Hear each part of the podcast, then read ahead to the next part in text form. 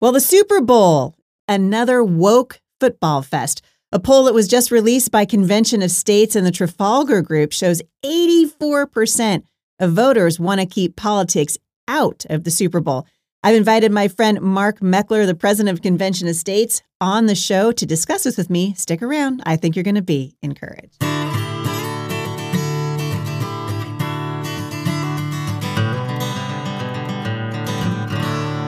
All right, you guys. Well, thanks for tuning in. I know a lot of you guys know that for the last several years, the Super Bowl's gone woke. But interestingly to note, most football fans don't want to see this garbage. Mark Meckler is here to talk about this with me. For those of you who don't remember, Mark is a friend of mine, but he's also the president of Convention of States. And they've got over 5 million supporters and activists representing every state legislative district in the nation. Mark appears regularly on television, radio, and online discussing conservative grassroots political perspectives, and I'm happy to have him here. Hey, Mark, welcome back to the show. Thanks. Yeah, I'm all over the place, but this is my favorite place, so I'm glad to be back with you. I'll give you your $20 later. That was very nice of you. Fair enough. So tell everybody, so it's been a while since you've been on my show, and we're coming up on, 18 million downloads now. So we've had a few more listens since you've been here last. Tell everybody a little bit about who you are and what you've been up to. Sure. Again, my name's Mark Meckler. I'm the president of Convention of States. Prior to that, politically, I was the founder of Tea Party Patriots, one of two founders and co-national coordinator of that organization. Back in 2012, I decided to strike out on my own. I was really frustrated. I felt like the Tea Party movement had become co-opted by a Republican party that I didn't feel like I belonged in. The left had vilified it. The right had co-opted it. And I just kind of stood in the middle wanting to help the American people, just regular folks like you and me. I founded something called Citizens for Self-Governance. First thing we did is we raised $1 million and gave it away to grassroots Tea Party groups who really hadn't gotten any money out of the Tea Party movement. You know, mom and pop grassroots groups that needed $1,500 to rent their facility for the year. So we helped a bunch of people like that. Second thing I did was something I don't recommend, which is I sued the IRS. Ooh. So we did that on behalf of all the Tea Party groups that got targeted by Lois Lerner and her IRS. Ultimately, got a $3.7 million class action settlement out of the IRS, the only one I'm aware of ever happening. And then along the way, I decided there had to be a different way to fix the American system of governance. Elections, while important, weren't fixing the problems that ail the nation. Mike Ferris, the founder of the homeschool movement in America, I know a good friend of yours, introduced me to the idea of calling an Article 5 convention. I realized that the framers, the founders, put this in there because they knew eventually the federal government would become unresponsive to the people. We'd have to do something about it ourselves. So we founded together the Convention of States Project. That was back in 2013. Today, there are, as you said, over 5 million people involved. It takes 34 states to call a convention. Right now, we are at 19.5, so we're well over halfway there. Wow, that's exciting. And you guys generate quite a bit of interest. I know we were just talking about this before we started recording. There are a lot of people that either don't understand Convention of States, and there are people who are, vehemently against the Convention of States. But can you explain to listeners who are like scratching their heads going, Article 5, what's he talking about? What would it mean to call Convention of States? Yeah, and look, if folks don't know about this, I don't blame them. I graduated from law school without really knowing anything about Article 5 of the Constitution. People don't know about the the Second Amendment in this country anymore. We forgot about free speech. That apparently is not a thing. So It's not surprising people don't know about Article 5. So Article 5 gives us the processes whereby we can amend the Constitution of the United States. We have 27 amendments so far. Most folks know that. Those were all done through the first part of Article 5, which says that when 2/3 of both houses of Congress want to propose an amendment, they can vote to do so. They send it out to the states for ratification. It takes 34 states to ratify. Unfortunately, the one thing that Congress will never do is limit their own power. They're not going to propose an amendment, for example, for a balanced budget amendment or for term limits or for anything that restricts their what is now absolute authority. And so if we want to rein in the federal government, I think we have to do more than elect good people. In fact, I think we've proven that's not enough. We're going to have to take the power back ourselves. So the second clause of Article 5 says that when 2/3 of the states want to gather in convention, they pass resolutions in their legislature saying that, so that's 34 states, then they can gather in convention and they can propose amendments the same as Congress can. And then those amendments go out for ratification by 3/4 of the states. So that's the project that our organization is running. Right now, as I said, we're at 19 and a half states. The half is Wyoming, which just passed out of the Senate. We're moving over to the House. The proposal says that you could discuss anything that would impose term limits. That's on Congress, but it's also on the deep state. And we're all really horrified by what the deep state has become. So you could impose term limits on bureaucrats and staffers like Fauci, who was never meant to be there. Wouldn't that be something? I like to call him Father Fauci, the high priest of the Branch Covidians. Which is absolutely correct. I love that, by the way. I'm going to borrow that from you. So you look, the founders never intended for somebody like Fauci to be in office for 40 years through 5 administrations. Just really outrageous. Mm-hmm. We can limit that. We can impose a balanced budget amendment, tax caps, spending caps. And then the last thing, and in my opinion, the most important, we can impose scope and jurisdiction restrictions. You know, the Constitution had what we call enumerated powers. It said, these are the things the federal government can do, and they can't do anything else. There were 17 of them originally. I think today, because of the courts, there are 17 million of them. The federal government does everything. The way to put that back in the box is to call a convention and to limit those powers. So that's what we're doing with Article 5 right now. Well, it's pretty exciting, and it's starting to really catch on. I think people are realizing. I just heard the president of the American Family Association give a speech the other day from Washington, D.C., and he basically said, listen, what happens in D.C. is important, but we're shifting our focus because we recognize how completely and utterly broken it is. And there was never a better place to see this than on the floor of Congress the other night when Joe Biden, who can't string 2 coherent sentences together, gave his ridiculous State of the Union address. It was filled with lies, but was embarrassing to me. I was looking at it like, you know, the Republicans are there, you know, Marjorie Taylor Greene, who I have, you know, a fair amount of respect for, looked like Cruella de Vil. And her, like, you know, her whatever it was she was wearing. And she's screaming at him, you know, you're a liar. I just want to know. I told my husband, I only watched it for a few minutes. I told my husband, I'm like, when are we going to take the business of the nation seriously again? Because this seems like a soap opera to me now. And I think that's where we start talking about Convention of States, because you realize these guys are unhinged and they're not doing the work of the people anymore. Yeah, I agree with that. Like, I really hate the State of the Union address anyway. It used to be worthless. Done in writing. I mean, that's Jefferson delivered the State of the Union address in a letter. Right now, it's so much pomp and circumstance. It feels something more akin to a monarchy.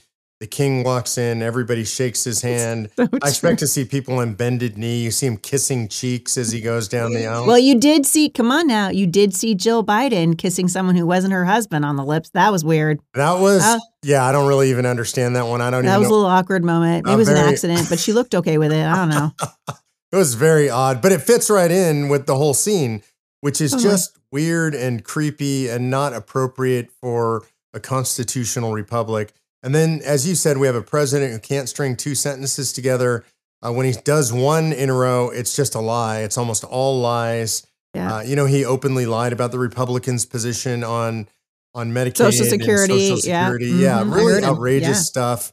And so I just find the whole spectacle disgusting. The only thing good that came out of the whole night, really, was the response by Sarah Huckabee Sanders. And that's a really hard spot to be. You know, you do this often, as I do, just stare into a camera and talk. Yep.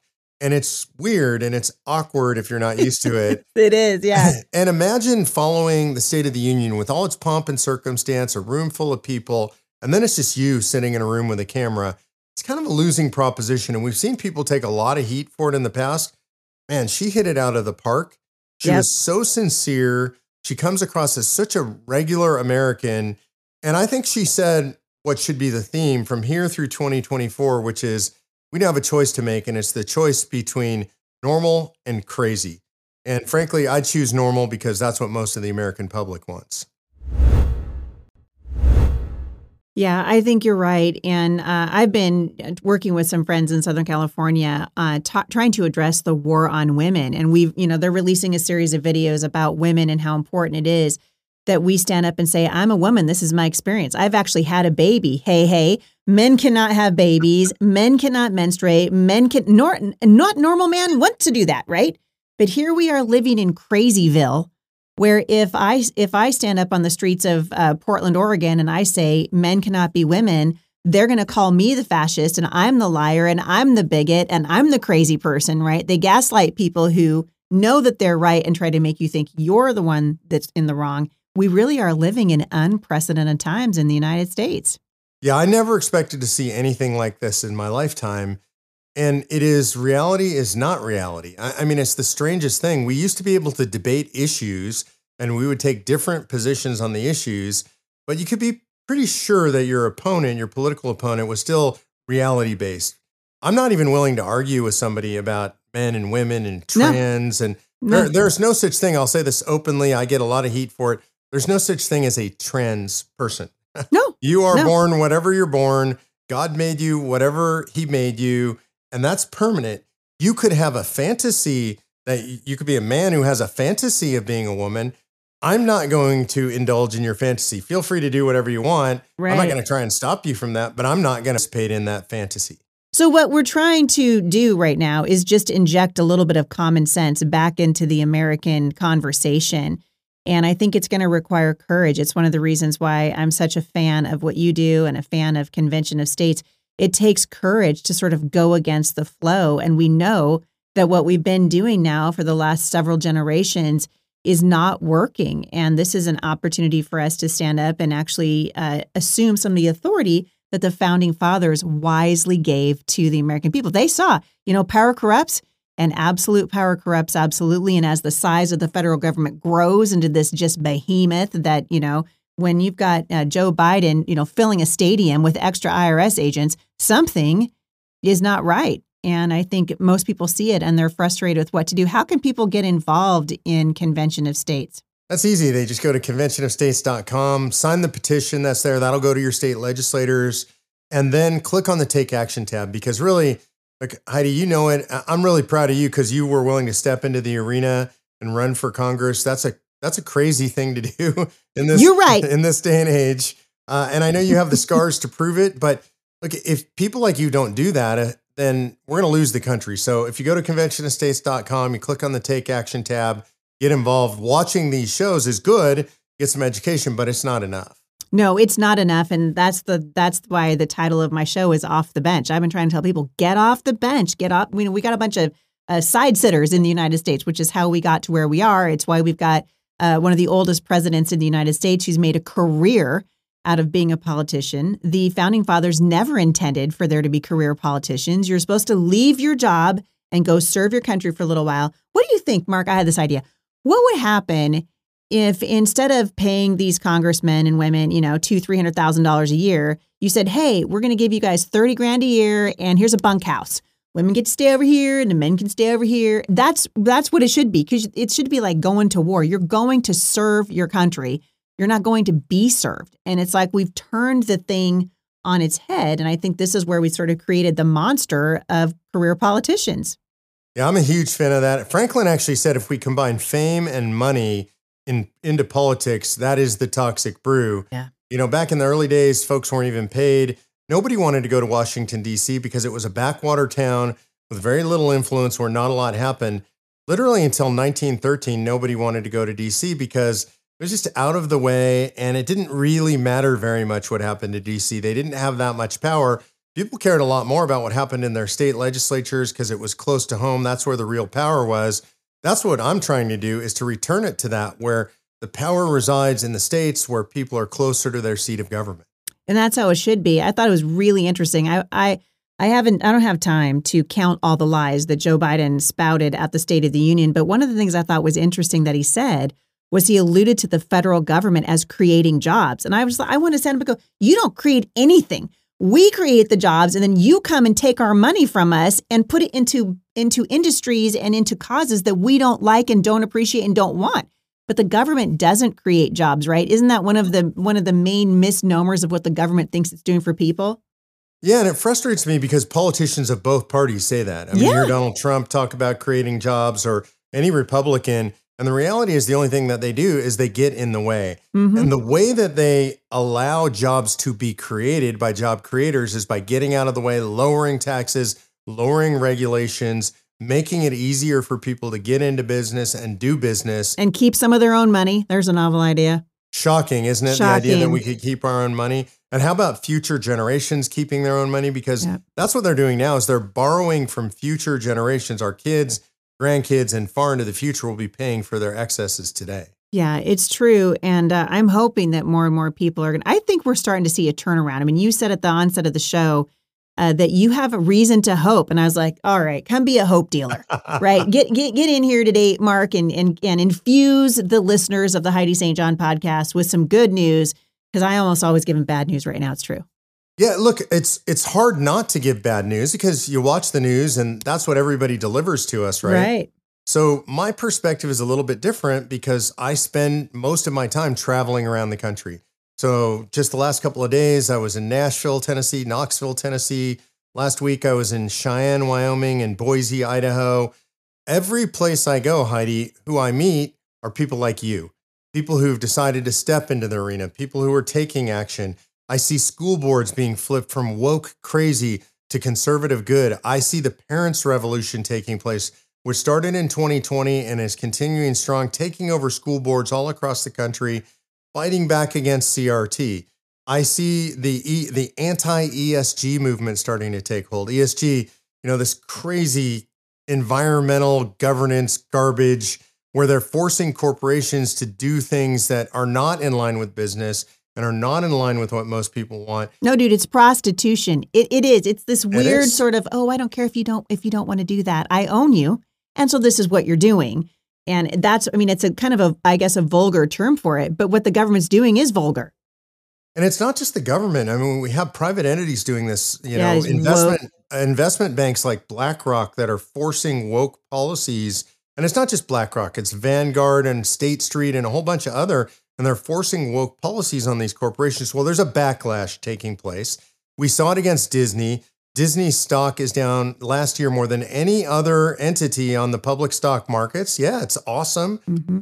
They've literally, I just saw they fired 7,000 people recently. That's right, on last Thursday. Yeah. Yep. And so this is positive stuff. They are paying the price for woke. You know, the saying, get woke, go broke. It's coming true.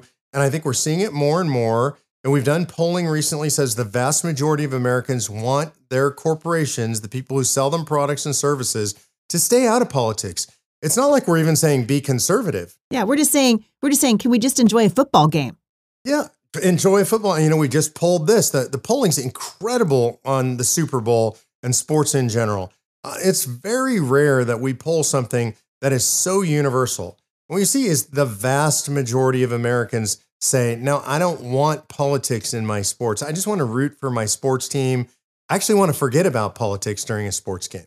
Yeah. And I'm wondering what your thoughts is when you read the tea leaves about the Super Bowl, what say you? You mean about how woke? Yeah. I mean, do you think they're going to go, you know, 84% of Americans said that they don't want politics in the Super Bowl. I'm thinking we're going to see people that refuse to, you know, that they're going to take a knee for the flag. I think we're going to see half-dressed naked people in the halftime show. I don't even watch. Honestly, to me, NFL is no fans left. I'm surprised anybody watches it. Yeah, I'm the same way. Like, I gave up on the NFL when they went woke. If I'm going to watch football, I'm going to watch college ball, which I watched a bunch of college ball this year. There's none of that woke garbage in it. It's all kind of all American. And so I kind of bailed on the NFL. Look, we just saw it in the Grammys. In the Grammys, we saw a full blown Satan worshiping number on the Grammys. I don't watch the whole thing. I just saw some snippets. You even had CBS double down. And before the show, they said, be prepared or get prepared to worship. Yeah, they said, we're ready to worship. Unbelievable. Unbelievable. So I would just call that out Satanism. And so I wouldn't be surprised if we see stuff like that at the Super Bowl. And I wouldn't be surprised if the ratings are way down because of it. These corporations are starting to pay the price. And the thing about capitalism that's so interesting, it's just like the laws of physics. The laws of economics pan out. Eventually, consumers get sick of it. Your stock price goes down. Your sales go down. That's happened to the NFL. It's happened to other professional sports. We're seeing it in the NHL right now. By the way, I never thought I'd see hockey go woke.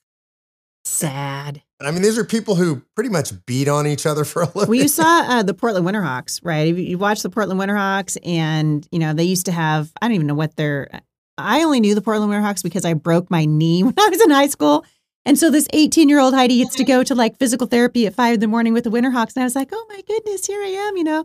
And what these guys, they're so woke it's insane right now. They've changed the logo. You no longer be, because they used to be an Indian with the Winterhawks, right? Now it's just a bird because, you know, cultural appropriation, when one take that away from anybody. It's just bananas. And I think we're watching as attendance to these events are just going down, down, down, down, down. Disney's going to tell you, you know, Bob Iger is going to say, well, it's just, you know, it was a response to the economy. No, it's not. It's a response to your stupidity and not knowing your audience. And I feel the same way is happening in sports. They don't know their audience, or they don't care about their audience, or maybe both. Well, so again, to me, while we see all the negativity, right, in that these corporations doing all this stuff, the positive part is they're losing consumers. People are reacting. There's an alternative market developing. You see entities like the Daily Wire just exploding. I was there yesterday. I have some friends who work over there. Every time I walk in the front door of Daily Wire, they've got a huge bullpen when you walk in the front door. You know, a bunch of employees sitting right there. It's a huge facility now. Every time I walk in, it looks completely different. And I'm there probably at least once a quarter. I heard something like 7 people last week. I mean, it's just so, by not being woke, by being the response to woke, Daily Wire and many other entities like them are expanding their businesses. We see it with telephone providers. We see it with entertainment companies, Angel Studios, what's going on with The Chosen. The reaction to the woke and to all the anti-God, anti-family, all anti-human stuff that's going on is very positive and profound all over the country.